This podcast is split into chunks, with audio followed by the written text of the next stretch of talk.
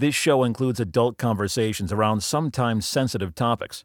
Check the show notes at cxmhpodcast.com for trigger warnings.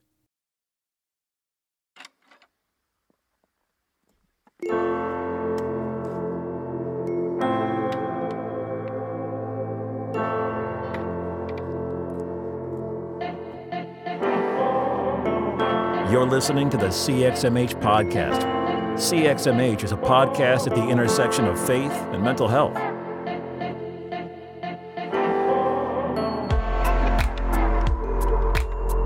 Hey, welcome back to the show. My name is Robert Vore, and I'm joined as always by my co-host, Dr. Holly Oxhandler. Hey, Holly. Hey, Robert. On today's episode, we talk with Dr. Jill Harrington about bereavement, grief, different types of grieving, and her book, Superhero Grief: The Transformative Power of Loss. But first, Holly, how are you this week?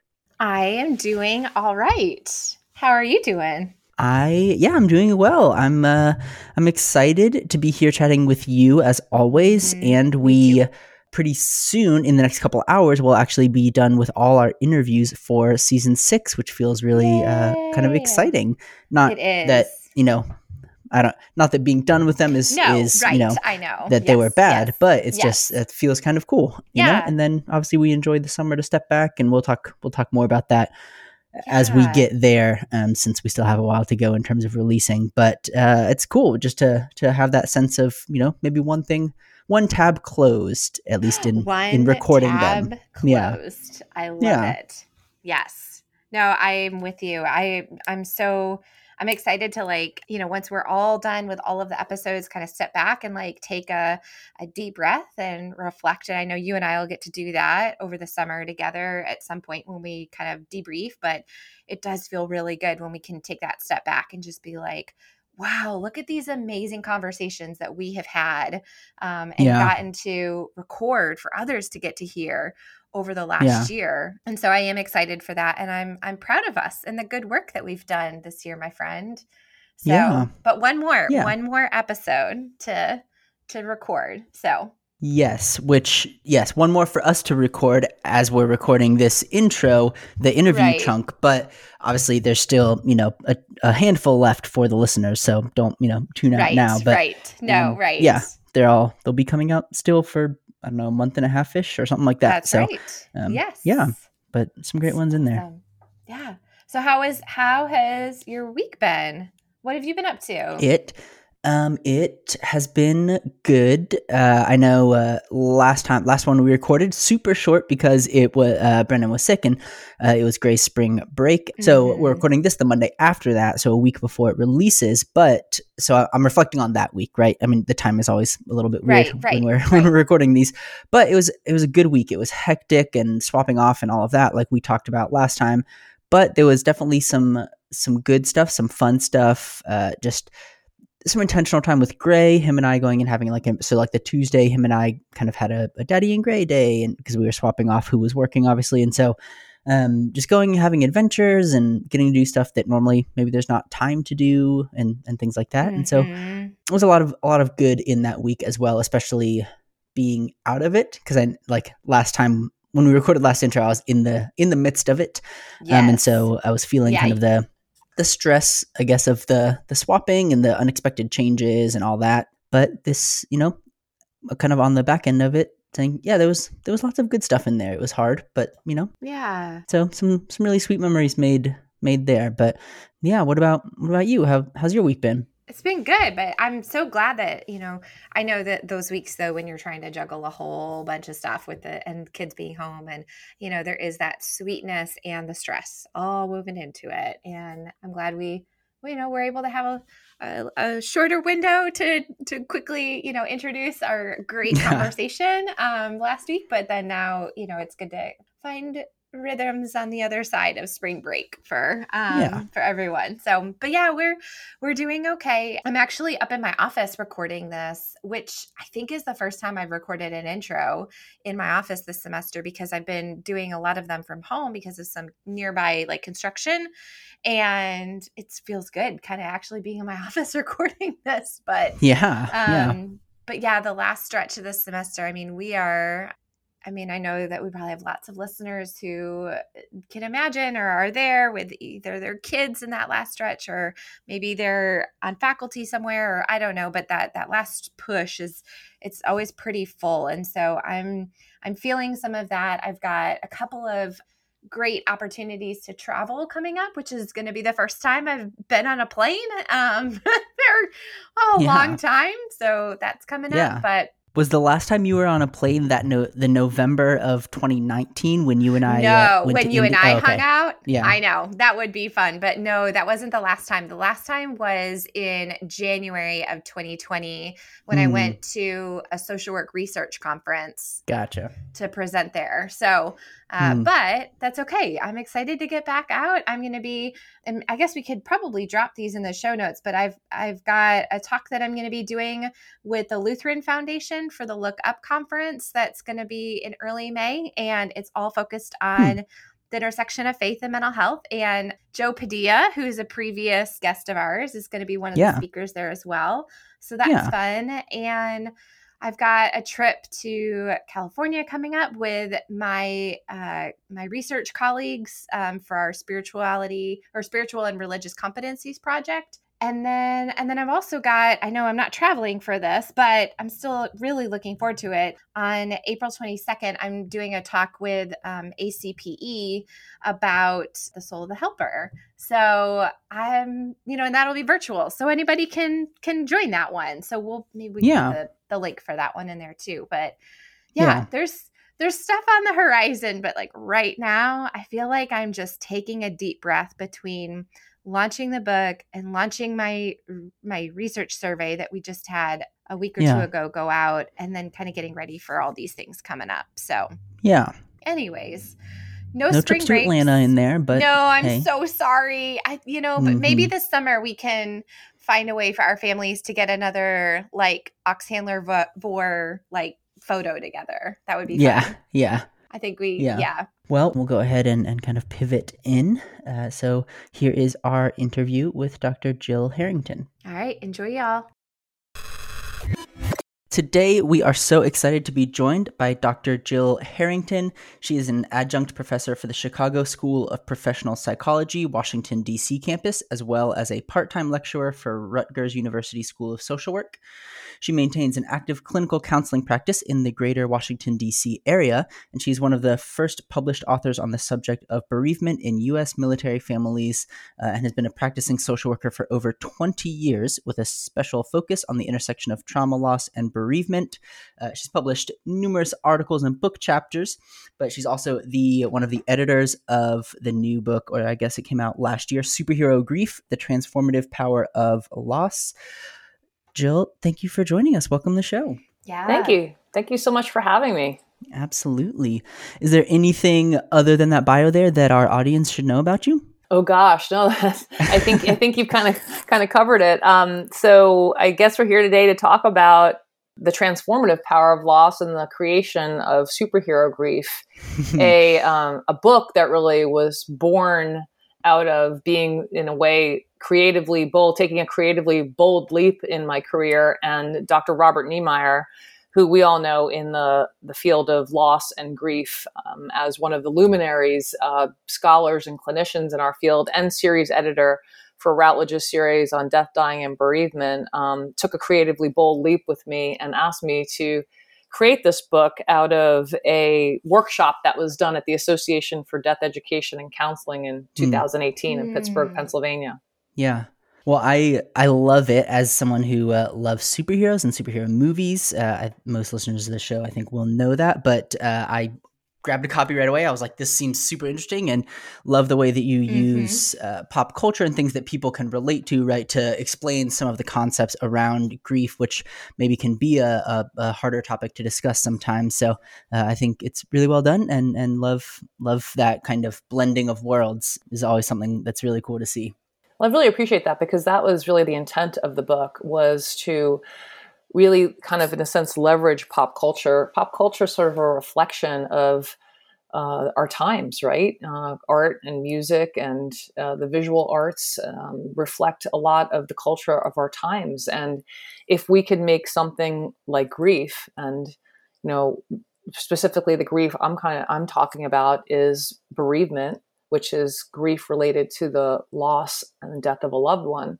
If we can make that more approachable for people to understand or teach or support using pop culture, which is these themes and these concepts are woven in so much in these superhero narratives, especially in the films and the comics, the graphic comics, and the origin stories of most of these superheroes. Yeah. So, you know, our quest to understand our struggle to survive the death of a loved one, as well as our own, you know, extinction in a way, our own end of life, is written throughout these novels, which are very much part of our modern mythology. I mean, novels and stories and films.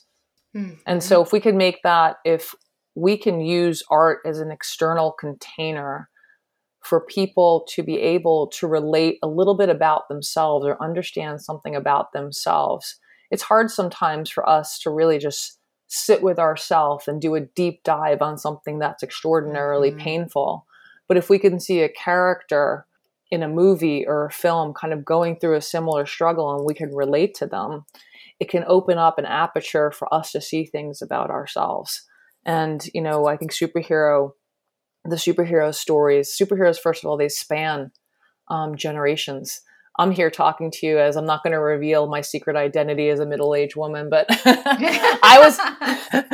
was around during the campy Batman days. So, but it's definitely spans generations, spans culture, spans countries. You can go from here to, I guess, the North Pole or the South Pole, and you might find somebody wearing a Superman t-shirt or a Batman t-shirt or a Captain America t-shirt. Or Black Panther.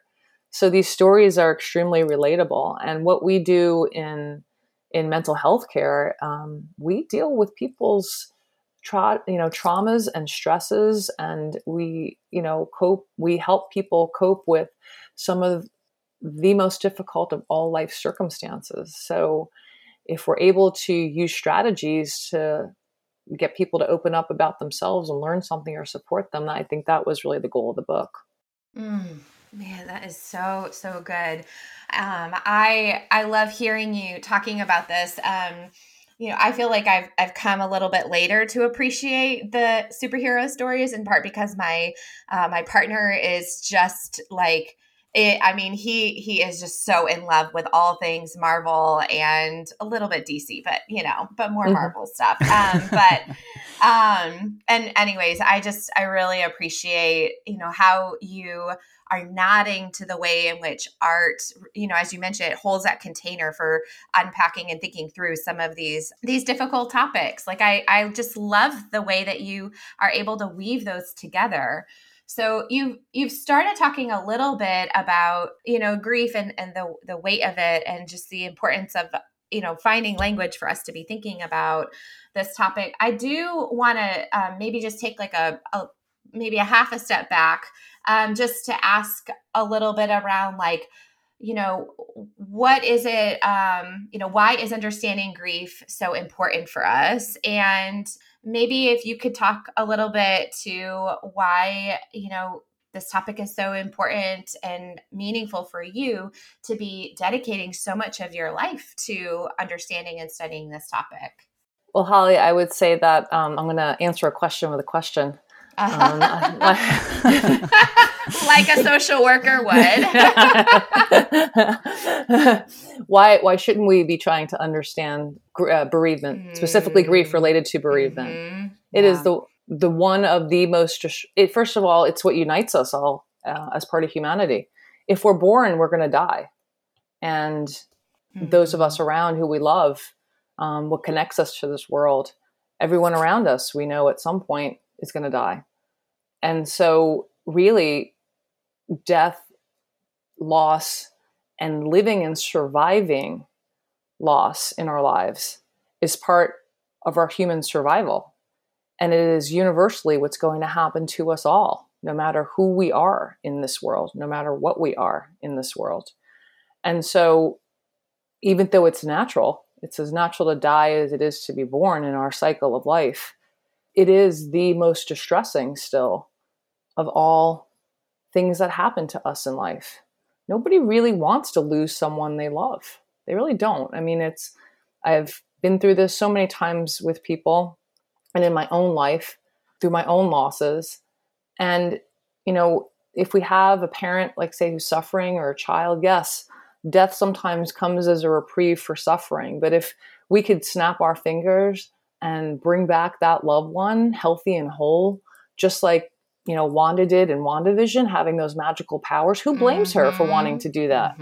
There's a lot of judgment around grief too. And we can get into that a little bit as well. But, you know, learning to survive loss is not just because it's normal and natural. You know, sometimes how we die, the circumstances around how we die, who dies in our lives, it is the most distressing of all life circumstances. And to be able to support people whose worlds are forever changed, and again, whose potential survival could be changed based on who they lose in their life. And also just having someone die in our lives can also shatter our hearts so profoundly that we know that bereavement has a definite effect on not just our mental health, but our physical health as well. That's why we've studied things like stress cardiomyopathy, which is an extreme event, which bereavement can be one in those first 6 weeks or more, when people can die of actually what they call broken heart syndrome. We see this sort of an entree to this in Avengers: Age of Ultron, when Wanda Maximoff loses her brother, Quicksilver, and she grabs at her heart immediately. It's the first place people go. They grab at their heart.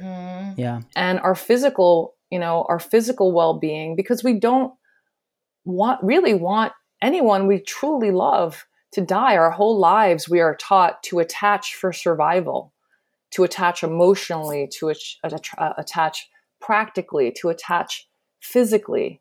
And so when we lose people, our attachment systems are basically formulated a lot in our childhood. And this would be a whole podcast on John Bowlby, but you know, when we lose those attachment systems that we love, our attachment systems are galvanized to help in a way to protest that loss. And we lean on what we've learned about attachment and loss early on in childhood. And so we see how attachment can really be affected to how people also cope with loss. So my question would be that why wouldn't we want to study or put our energy into grief and loss and helping those who are bereaved kind of walk through the forging fire of one of life's, you know, most expected events, could be very unexpected in how people die, but why would we not want to support probably the most devastating of human suffering, which is to lose a loved one? Yeah. Yeah, that makes sense. I love that. Just the idea of not even, oh, well, because it seemed interesting, but like, how could we not, right? Like we all experience this, and it's, you know, especially in any type of helping profession, which most of our listeners are in some version of that. But even if you're not, right, like you will experience loss and grief, and so will everybody you know. And so how could we not, right? And so that's a good answer. I like that. And you know, it can pose risk for people. You know, how we're taught, you know, some cultures do teach about coping with death, but for the most part, we're very death avoidant and grief avoidant. Yeah. And we teach people, yes, it's important to attach to love for both emotional and practical circumstances to survive the heavy trials of life, the dangers of life. But, you know, especially in our kind of death avoidant society, we don't really teach people how, on the other end, which is now we have to, in some ways, learn to, in a way, detach from people physically. But how do we keep that relationship in our lives? So there's not a lot of, you know, parenting around that to young children or in society. So, you know, when people, and there's a lot of judgment around, and we could talk a little bit about it, about social norms around grieving that, you know, could really make folks feel like going through something which is normal and natural can make them feel very labeled or disenfranchised or in a sense, you know, dysfunctional is some of the words that are used in our modern mental health to describe the grieving process of those who lost a loved one. Yeah. Yeah. I love that you bring that up as the newest revised version of the DSM is releasing into the world right now, which has a new like extended grief diagnosis, which feels, you know, whatever. That could be a whole different conversation perhaps, but you mentioned something right there that I think is important. And I wanted to hit real quick because I do think it's helpful for people, because you talked about this idea of the relationship changing as opposed to maybe an old school kind of, okay, you, you know, go through stages of grief, which we've talked about before on the show, not being a particularly good linear thing, but then you like move on at some point, right? Like you get over it or something like that, right?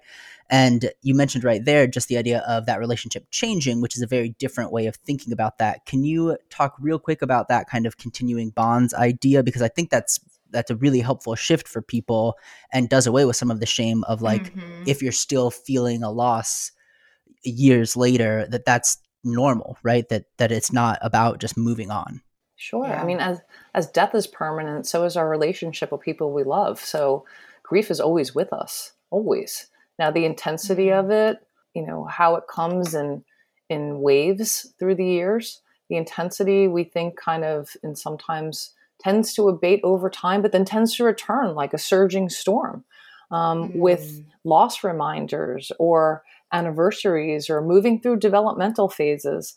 You know, when you lose somebody, anybody, but when you particularly lose somebody in your life who's young, you don't only lose the past and the present, you also lose a lot of future hopes and dreams. And so moving through those years without that person, or as one of my clients told me, you know, my timeline after the death of her son by suicide at 20, very unexpectedly and very horrifically, my whole universe has been altered.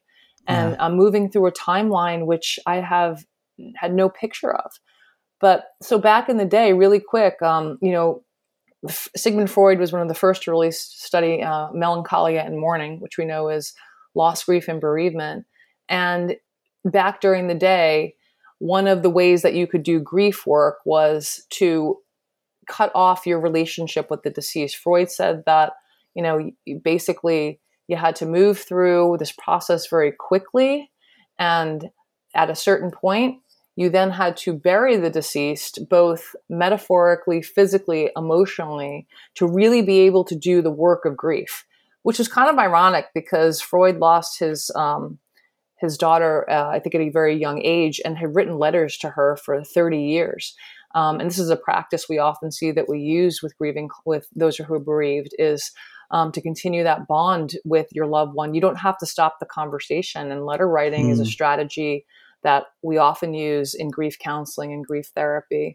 Talking to your loved one, maybe doing activities that could honor your loved one's memory to continue that bond. So a group of researchers headed by Klass in the 1960s said this is kind of doing something like, you know, it's just interesting because Freud himself was doing what felt natural, which was writing these letters to his daughter, but yet telling clients that, you know, or patients that you have to completely stop a relationship after a year. And that's where some of these social norms, these very Eurocentric, coming from sort of the white middle class or upper class norms. I mean, that's who Freud kind of studied and also treated. Yeah, were then put onto, labeled and prescribed basically, and has become the social norm of the day. And kind of Kubler-Ross, who started the dialogue, we can have a whole conversation on that, but then came a formula for how you have to grieve. So you can do it in these prescribed linear stages. And then after about a year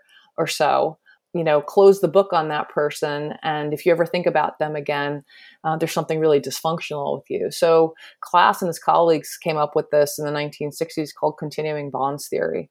And we see this really woven throughout the superhero, both of the universes and the stories. I mean, we see this as, you know, Batman continuing a bond with his parents, or Bruce Wayne, who, you know, tomato. Spoilers that Bruce Wayne is Batman, I guess, right? Yeah.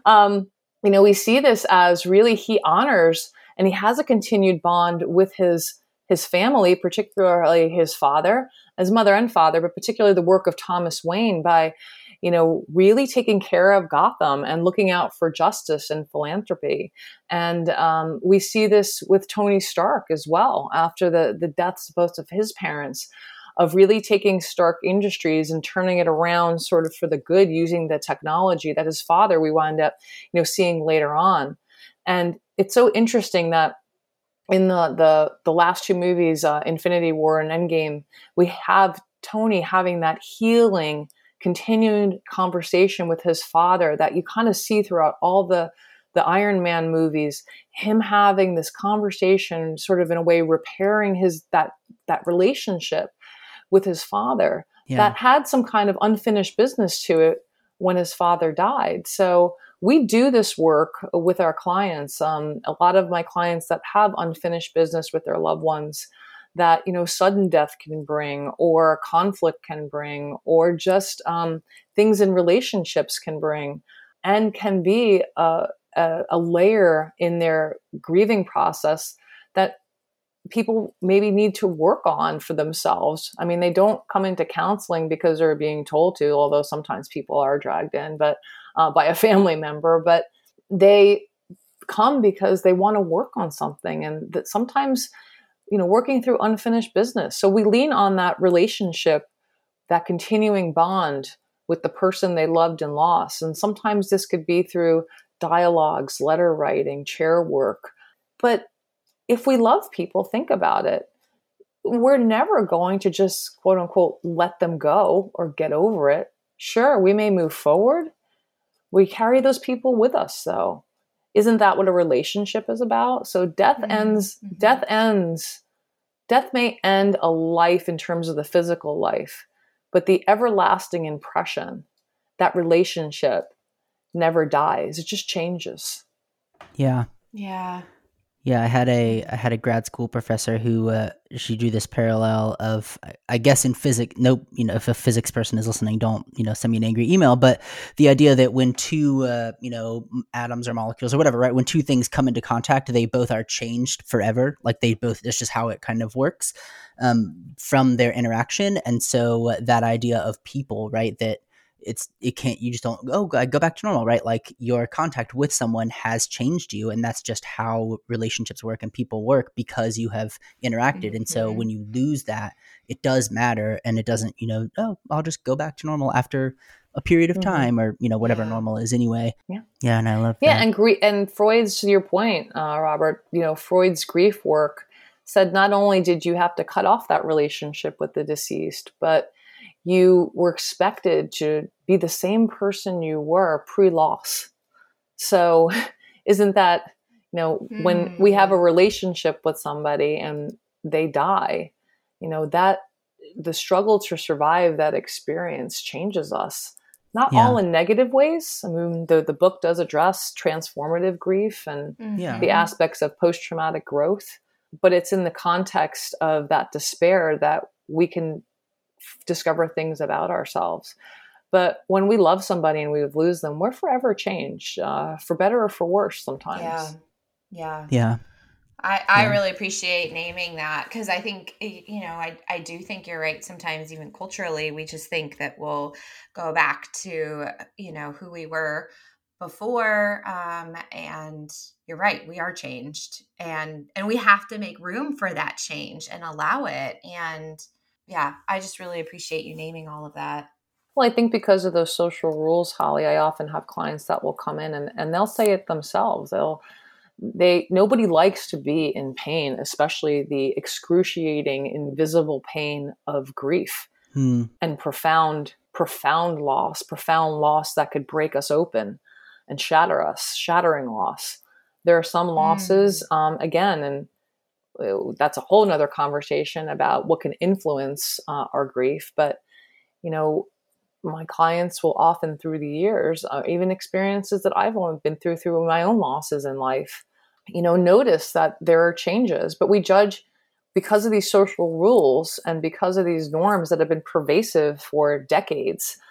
And you look at the media is still talking about the 5 stages of grief. If you read anything, like when COVID came out, it was happening, like all the 5 stages of grief were coming out, and I'm screaming, hey, that's so outdated, but still it's popular and it's a formula, you know, because people are scared of what they don't understand. So they want certainty. So they grab onto something that gives you a certain pathway, but you know, you know, so, back to that point is just, you know, our clients, my clients sometimes will say they don't want to be in that kind of pain, and they will rush themselves, you know, to these timelines, and they feel very different. And I'll say to them, I'll just sort of normalize, educate, and validate, and ask them questions like, why wouldn't you feel any different? Like, different isn't bad. And once they sometimes hear that life has changed and different isn't always, now different can be bad, but it's learning in some ways to relearn this whole world, the whole world around you, and relearning yourself in a new world of loss. Yeah. So in this book, you talk about you're one of the editors of this book. So I want to be really clear that all the chapters have different authors. I'm used to, you know, when we have people, they wrote most of it. So just to clarify, but there's kind of these 8 types of grief, and obviously we don't have time to talk about all 8. So I thought maybe, you know, if you pick one that you think would be particularly relevant, I could pick one, Holly could pick one.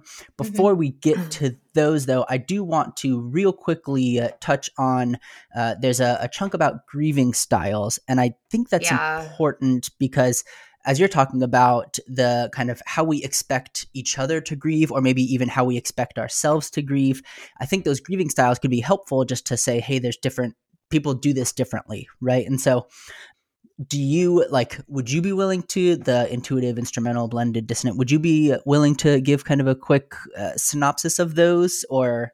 Sure, I could give it my best shot. So Dr. Ken Doka and Terry Martin are the ones in 2010 who basically came up with the concept of why are we genderizing grief? And we would often see this with folks say, you could come in and say, oh, my father's grieving like a man, like a woman, or my mom's grieving like a man, and I just can't understand it. Or people who would say, oh, this person is grieving like a man. Well, why are we putting gender labels on grief? And Drs. Martin and Doka really came up with this concept about, you know, people, it doesn't matter what gender, non-gender people identify with, there are really styles around which ways people grieve.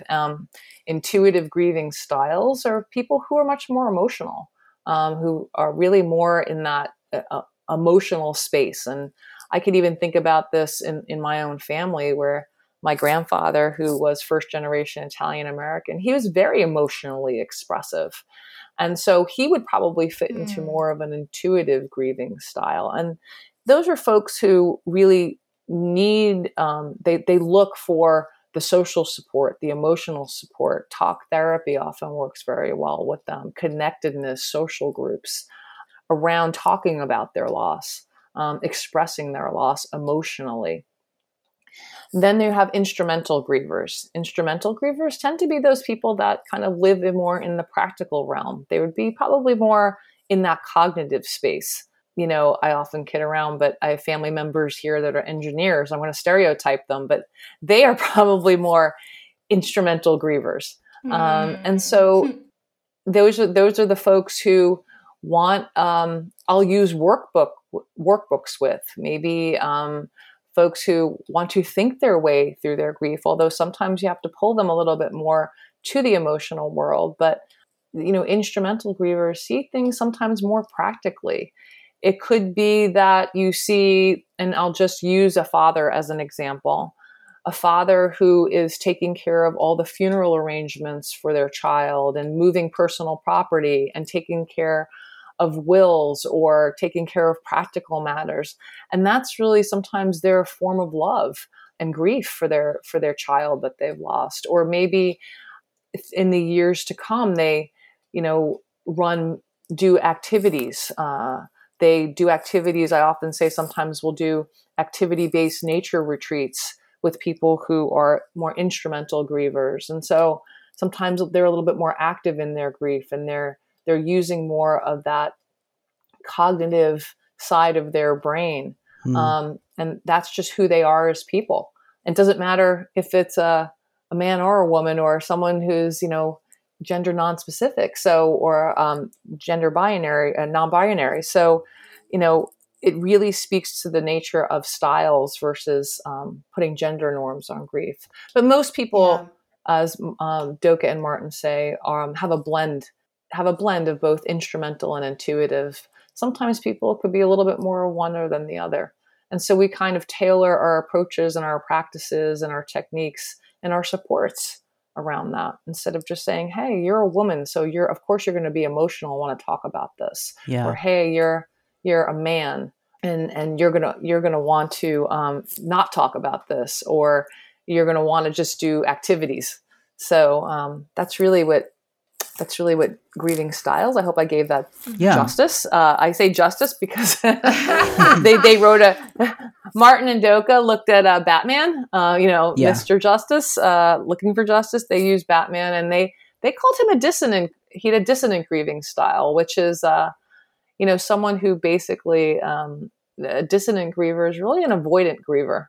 So they had an interesting take. I don't want to give away too much of the chapter, but they did a chapter on Batman on the couch, looking at their grieving styles and educating about grieving styles. This is so helpful though, like having these different grieving styles and being able to normalize them and not, like you were saying, like not, put them in boxes or say there's a certain type of grieving that we should be all engaged in. And, and these give room for cultural differences that are woven into grief. And I'm glad that Robert asked about these grieving styles, and I'm really grateful for how you elevated each of these. It's Holly, really the amount of judgment, and I'm going to particularly pick out for a person who identifies as a woman, women who don't cry in their grief are so judged, so judged.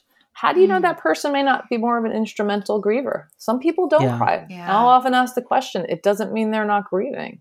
Everyone has their own style. Yes. Yes. Yeah.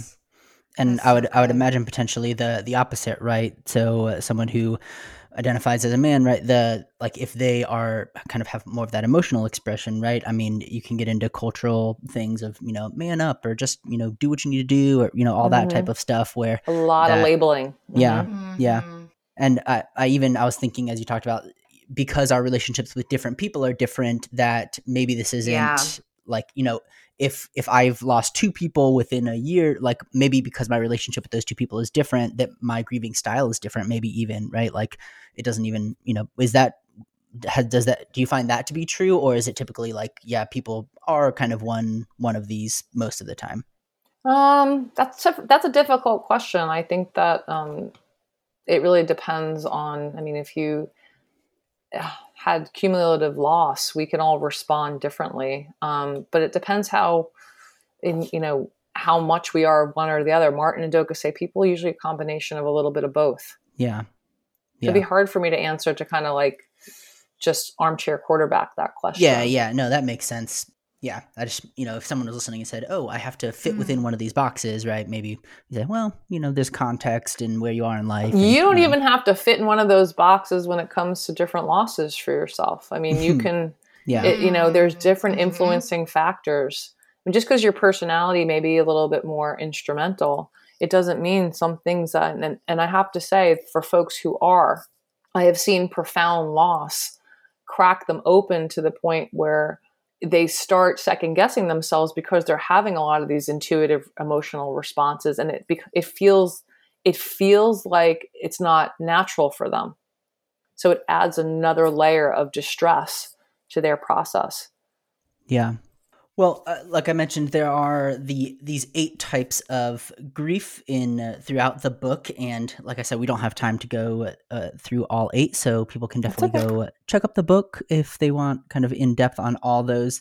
But if we kind of pick, a handful to talk about 1, 2, 3, however, kind of depends on the time. I would love to hear about, I think, cumulative and collective grief.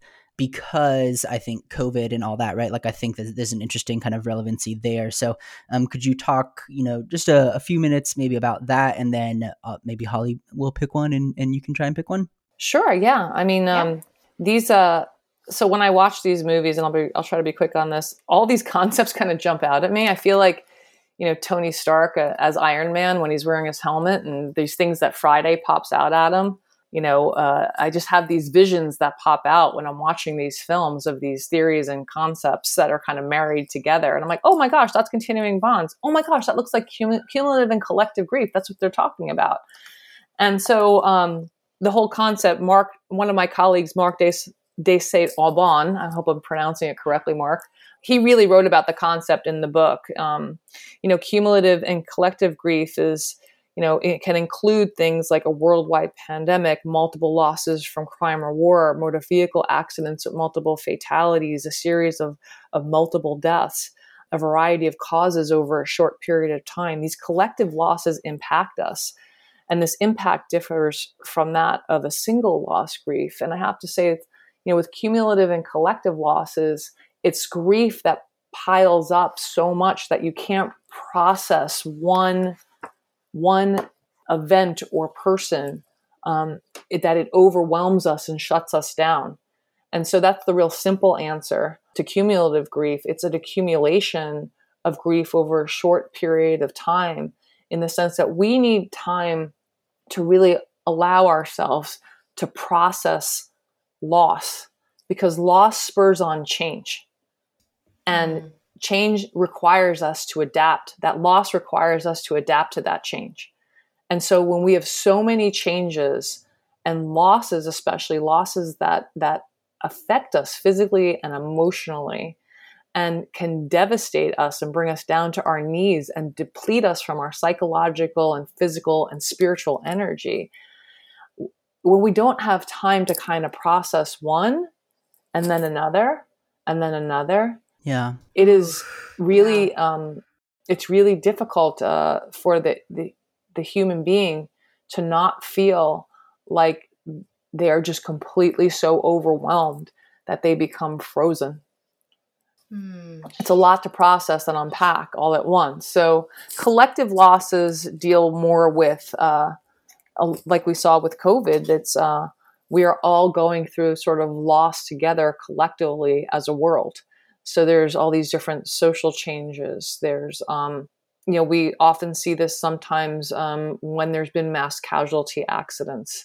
The horrors in the massacres in Orlando several years ago, there was a collective grief, not only that impacted the families. We saw sort of from a social work perspective, a micro, macro, and meso layering effect. Even as a person's single death can not only affect the people closest to them, but their community at large.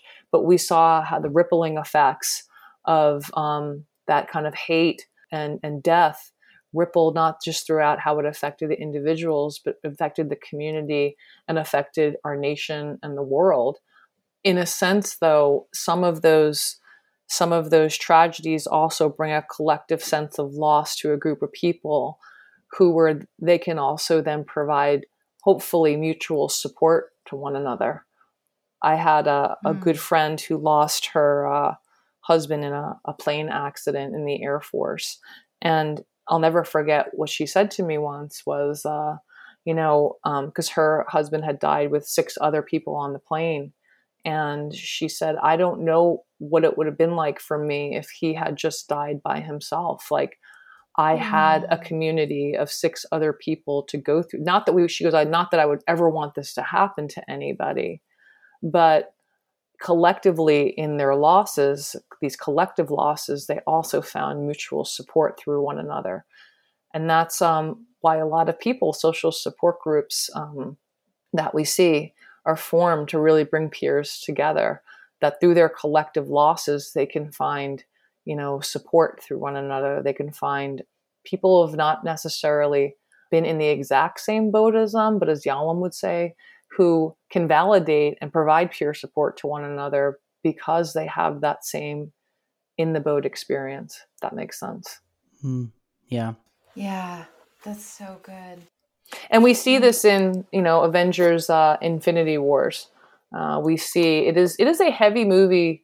If you look at it through the lens of loss, grief, and bereavement, it is a very heavy movie to actually, if you're not looking at it through just say an entertainment value, if you're looking about what they're really saying with a snap, you know, half the universe disappears. And for me, watching actually the artistry in how people disappear, how we evaporate, it's kind of powerful if you really, really take it in about what it actually means. And, you know, there is just this overwhelming sense of profound, cumulative, and collective loss that is just so heavy. And we see that in the next film, and spoiler alert here, as they're trying to really rebuild a world in the wake of the loss of half the universe and everyone feeling this collective sense of grief. And we've been feeling that, you know, that happened here in the States, you know, with 9/11, our world definitely changed. There was a sense of collective and cumulative loss and grief. The world changed after that. And we've seen the world change again now with the COVID-19 pandemic. Yeah. Not just loss of, I mean, we've had not just loss of our social worlds, but we've had some really profound loss of lives, people who've been taken from us. And, you know, losses in all of our realms of being. And so we are now, hopefully, knock on wood, I want to speak too soon, starting to sort of emerge out of this really changed world with some multiple losses, some people with a lot of multiple losses. Yeah. They're processing and adjusting to, and maybe life has taken on new meaning in a lot of different directions for people. Yeah. I really appreciate how you especially unpacked and discussed cumulative grief and thinking about that, you know, it just keeps piling on top and there's just no room to like move through or process any of these losses because, you know, I mean, I think of the image of like, you know, waves just like crashing. It's like you can't even catch a breath before the next one comes. And so I think that's really important for us to be thinking about. And I know that we're coming up to the hour, so I want to be mindful of time, but as you were just kind of talking about loss, I would love if you wouldn't mind just kind of briefly talking about ambiguous loss, because I think that's relevant to some of what you were just saying and is relevant to, you know, as we are kind of coming out-ish from the last couple of years, and there have probably been a lot of ambiguous losses that we've experienced too over the last couple of years. Do you mind like briefly kind of touching on that for our guests? Sure. My good colleague, Corey Buslari, who teaches out at the University of San Francisco, wrote about Magneto and ambiguous losses. And, you know, ambiguous loss was a term that was coined by Pauline Boss in the 1970s while she was interviewing the wives of pilots deemed missing in action in Vietnam and Cambodia. And an ambiguous loss is sort of this unresolved loss that complicates and confuses relationships. And she said prevents closure, which is a word some of us in the grief and loss world, some of us subscribe to, some of us don't. But, you know, there's the physical absence of the person, but the psychological presence is, you know, kind of continually always there. And the loved one is missing, but kept, you know, very psychologically present and at the forefront. So what does that really mean? So what does that mean? Let's unpack that. Ambiguous losses, we saw this, you know, with I'll use both 9/11 and COVID-19 and, you know, Boss, who studied the folks from the lost loved ones in the Vietnam War missing in action or never recovered. You know, when someone just disappears, that's an example of an ambiguous loss. I remember in New York, and I was living there at the time. I'm from there. And in the wake of 9/11, we saw a lot of family members who were, you know, walking around for weeks, and if not even months, trying to see if one of their loved ones had survived. We've seen this with COVID-19. I can actually talk about this personally. One of the authors in our book, the very first chapter, one of my very good mentors and senior colleague, Dr. Howard Winnicker, who wrote in this book, both of the first two chapters in it, died very suddenly of COVID-19 in 2020. So a very mild case that turned into a very severe case very, very quickly. And the fact that he died very suddenly. And he was a very close friend of mine and colleague. And he lived in North Carolina. And basically, he had to be cremated and buried pretty quickly. And it's been now, it will be a year and a half since he's died. And, you know, I helped with his funeral arrangements with some of his family. And we all honored him at ADEC. But there's this pervasive sense that he just disappeared.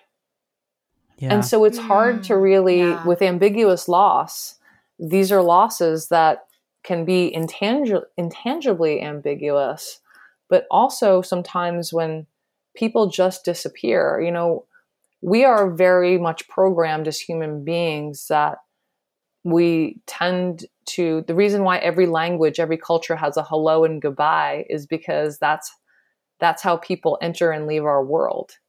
We say hello and goodbye. If you're in a conversation, you often just don't get up and leave. You know, you typically say goodbye. And it could, when someone dies very suddenly and there's very little ability to either say goodbye or they disappear, that could lead to a sense of really this ambiguous sense of loss. Like they're not really gone. And so that grief is very, very hard to process. It stays with us, can stay with us indefinitely. So I hope that gave justice to Dr. Buslari's work. But if you want to hear a little bit more further, read the chapter on Magneto and ambiguous losses. Yeah. She describes them beautifully. Yeah, and I think you did a great job explaining that there. Yeah. Like I mentioned, there's 8 different types in the book that are talked about, as well as a bunch of other things related to the grieving styles and stuff like that, post-traumatic growth types of things as well. So we'll definitely say to the listeners, you can go grab a copy of that. And it really leans into the superhero aspects as well. So if that's interesting to you, you can also connect with Dr. Harrington on Facebook or Twitter looking for at Superhero Grief. You can learn more about that at superherogrief.com or buy this book, Superhero Grief, The Transformative Power of Loss, wherever you buy books. You can connect with Holly at hollyoxhandler.com or on any social media at Holly Oxhandler. Connect with me at robert-vore.com or on any social media at Robert Vore. Jill, thank you so much for joining us today. Yes, do you have any closing thoughts for our listeners? The closing thoughts are that I would say it's really important. Part of the reason I also helped to lead and create the book was that we need to create a more grief-informed society because we have these social stigmas, social norms, outdated theories and concepts. We may be trying to be helpful, even in the counseling field, and but we may actually be doing a little bit more harm than we know. So I think it's important for all of us to kind of, because in our lives, we will come across either personally or professionally, those who are grieving, is to help really try to understand the multiple dimensions of grief and loss. And so we can create a little bit more of a justice league of grief to help support the bereaved and on this changed world that they have and hopefully support them in their own transformative process. Thanks for listening to the CXMH podcast. Want to score some major brownie points? Leave us 5 stars and an honest review on iTunes. Follow us on social media at CXMH Podcast and email us with questions, comments, and interview requests at cxmhpodcast@gmail.com.